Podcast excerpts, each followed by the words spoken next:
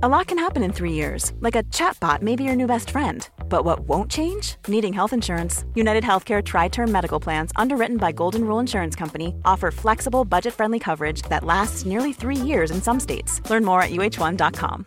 Flexibility is great. That's why there's yoga. Flexibility for your insurance coverage is great too. That's why there's United Healthcare Insurance Plans.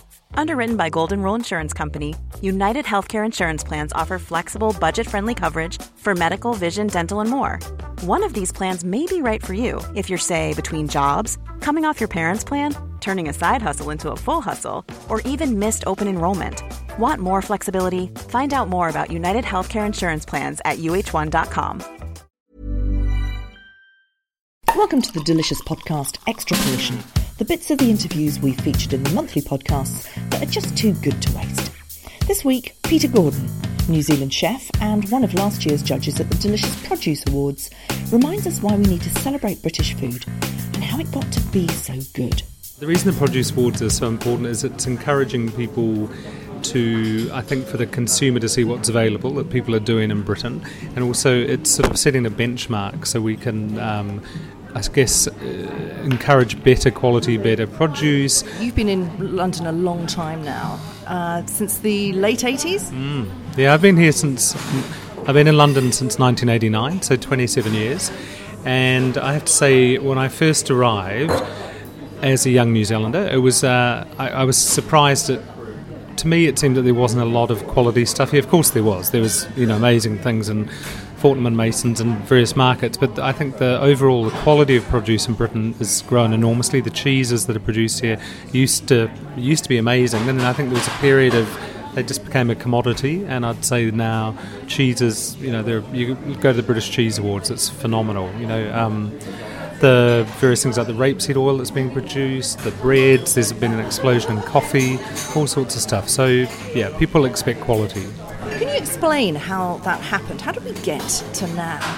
From 1989, where there was really not very good produce, it was much more for the elite, let's say, for real foodies. Now, food seems to be much more available, good food seems to be much more available.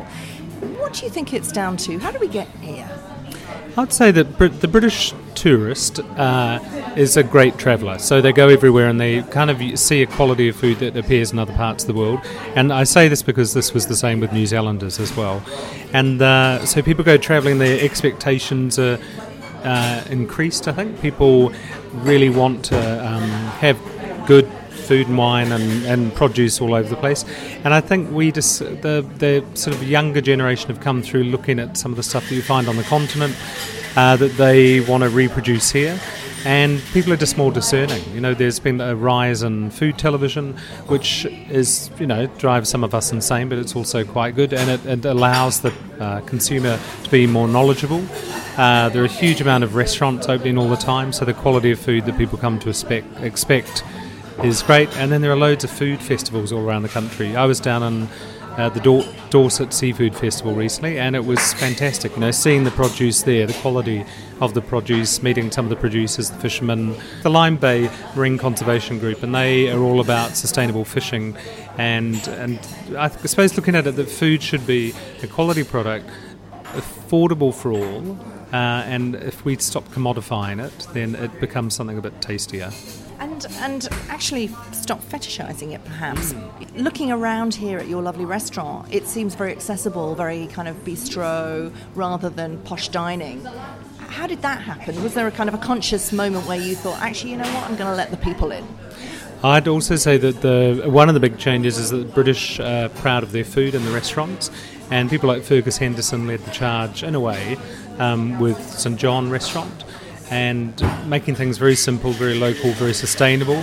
And that is what you see in a lot of restaurants. But we've also had a lot of our chefs go travelling around the world. They've worked in Italy and they've worked in Spain, and, and they've come back and they they just kind of want things that are more affordable. I think because I, I mean I quite like a nice restaurant where you have to put on a shirt and jacket maybe. Um, but the sort of food I love to eat, and I think the sort of food the general public likes to eat, is is more accessible, less expensive, less fussy. You don't need to make a big palaver about it. It's not like you're going to worship in the temple of food. You're going to actually have a nice time with your mates, spend some money choose a wine or a beer or something that's affordable, and uh, and then you'll have great nights out when you want to really be flash. Is it a London thing, or is this actually spreading across the whole country now? I'd say that all around Britain, you go now, there are amazing pubs and, and things. You know, pubs in the old days, when I first came here, it used to be ploughman's lunch that I don't even think is actually a real thing. But you know, you get cheese and pickles and a pint of bitter or something, and, and that was ploughman's lunch. Now you go to a country pubs and they might have, you know, some gorgeous game and seasoned lovely pies, beautiful food. You know, it can be different food all around the country. And a lot of the young chefs who were training in London. They want to go back and open restaurants in Leeds or Manchester or you know wherever, and they you know because they can't afford to do it in London, so they go back. They increase the level of food. it's it's interesting, isn't it? Because you, the, what you must have seen at the Sugar Club down in Notting Hill was really the birth of British cuisine. I mean, so there was Rowley Leigh, there was 192, there was you. You know, there was a real kind of thing going on down in, in Notting Hill. Did, what did you spot was it, was it because it was like a, a, a collision of, of, a perfect storm, or was there somebody leading the way? What was going on? Do you mean in Notting Hill or just yeah, in. Just particularly at Notting Hill. Was it Alistair Little? Or was it. Because Rose Gray was yeah. working for Alistair Little at that time. Yeah. You know, what, what, as, a, as, an observer or somebody who's really part of it exactly in that place at that time, what was going on for you? Mm, well, my first introduction in Notting Hill was uh, First Floor Restaurant on the corner of Portobello Road, and I worked there with Margot, who's uh, Margot Henderson, who's Fergus's wife, and um, she wasn't in those days. And and Notting Hill at the time was the foodie sort of destination really in London. I remember Kensington Place was open just down on just around Sally Clarke was just down there, and it seemed to be the centre of attention for food. Uh, which was good. I mean, weirdly, I hadn't been to Notting Hill probably for seven or eight years now, but um, and the food scene has sort of changed. But I live over in Hackney, and there's a whole lot of food stuff going out there. But the, I think it was just a a place, a centre of attention. It wasn't in the West End. People were doing food that wasn't just British or French. Um, there was also the Gate, the vegetarian one around there, and uh, I mean, I think you're right, actually. I think what was happening around that time was those guys were all coming back from travelling. Rose Gray was coming back from, she'd, you know, been out with Alice Waters in, in France, you know, and, and then America. And, um, you know, there was a lot of sort of people coming home at, at, a certain age and they were wanting to, to bring that food back. It was post Elizabeth David. It was more coming back from the French markets, and then also San Francisco had started yeah. with the Alice Waters and the kind of farmers markets and all that sort of stuff. So there was just seemed like there was a kind of a a, a real um, scene. But I think the Australians and New Zealanders had the biggest influence. I think that you just kind of did what you did with MasterChef. You know, we created MasterChef and sold it to Australia. Australia took it, just went wham with it. You know, I think that that's what you guys do. I mean, for me personally, the reason I cook the food I do is I did an apprenticeship in Melbourne, and all I learned at school was how to. Um, how to do French and sort of English and German food, and I went through school with John Torode, Mr. MasterChef, and um, and I used to battle with it because I would go and eat in all these lovely little ethnic restaurants on the on my nights off, and I'd have Japanese food or Moroccan food or you know Northern Italian or something, and but we we weren't taught any of that at college, and for me it was crazy. There's this world, world, you know amazing world of food and ingredients out there, and I'm I'm drawn to ingredients rather than cuisines, to be honest. So a lot of young New Zealanders and Australians were like myself. They might have had a very formal training, but actually they had access to ingredients that in New Zealand and Australia were probably easier to get hold of than here in Britain. And in Britain, it seemed that um, everyone was would sort of bow down to the French kitchen which never grabbed me. It just wasn't my thing. And I'd spent a year in Asia hitchhiking around, and I just, I just, you know, I was far more excited about some air dried squid that was dipped in chili sugar syrup and barbecued, served with sticky rice, than than a buttery sauce served on poached meat. You know, just it wasn't my thing. So I think the New Zealanders and Aussies primarily. Not all of them, but came from backgrounds or from families that didn't have huge foodie heritage. Um, we were migrants ourselves, my parents, and um, you know Scottish and Maori, and and so we didn't. I didn't come from a really rich culinary background. So for me to go and, and just do whatever I wanted to was very easy because no one was telling me I couldn't, except at college, and college was controlled by French, English, and German tutors. And the, that was a wonderful blank canvas for. I think Christine Manfield also said that um, that her mother was uh, in the fifties was you know a good cook, but she was sort of you know an English kind of cook, and she, it wasn't very exciting. And Christine kind of you know thought, right, I'm going to go and find my life because it was so boring at home. So, but but the lovely thing that was happening in Australia was that all the Italians and the Greeks and the Vietnamese were coming in in the 50s, 60s, 70s, and Australia must have been filled. Well, I suppose it's the same with with New Zealand as well, where people you know are coming from all over the place and filling the air. I mean, homes I'm talking about, you know, filling you know Sunday lunch, spit roast lamb. The smells of the suburbs must have been extraordinary, um, and which in itself, you know, compare it with Sunday lunch here. You know, when you just were talking about going around Asia, you know, I'm salivating, you know? And that creates good food. And I think that what we were trying to do in even Notting Hill was create food that looked good, that attracted Madonna and all the celebs and all that kind of stuff. So we like to look good. But something shifted. What was it? Any idea what got us from wanting to look good, being seen to eat, to actually really loving it? I think it, I think it's all down to the quality of the produce. You know, uh,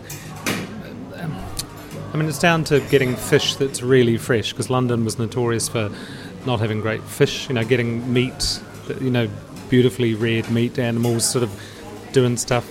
The vegetables, the amount of you know variety of vegetables that are now grown in Britain, whether it be chilies and Cavolo Nero and other things that just didn't exist, you know, 20, 30 years ago. So I think it's the if the produce is good and you've got a, a sort of a, um, an environment where you can encourage creativity and invention, and that's the sort of you know whether that's the creativity of um, Heston Blumenthal or that's the simplicity of uh, Fergus Henderson or you know someone like the chap at Lyle's, you know, who's doing little funky things. You know, I think the the yeah, creativity is important. And Britain's always been creative in its fashion and its music and its art, but food was the sort of last bastion of you have to do what's traditional, you can't bend the rules. And actually, what happened was during during those that period in the late 80s, uh, everyone was breaking the rules. You know, you had an American and an English woman running, you know, one of the best Italian restaurants in England, you know, the River Cafe. You've got Alistair Little doing his lovely Italian, sort of European stuff, but lightened up and and I don't know. So I just remember having some beautiful figs and Parma ham at Alistair Little's and just thinking, oh, this is heaven. But but I hadn't had it that good before. Yeah, and it was interesting actually. Marco, I think, is a really good bridge um, to it um, because he was doing all that fancy stuff down at Harvey's, but he was a gastropunk. He was he was the rock and roll. He kind of had the swagger, and and I think that that really excited a lot of young chefs. You know, all that aggression in the kitchen.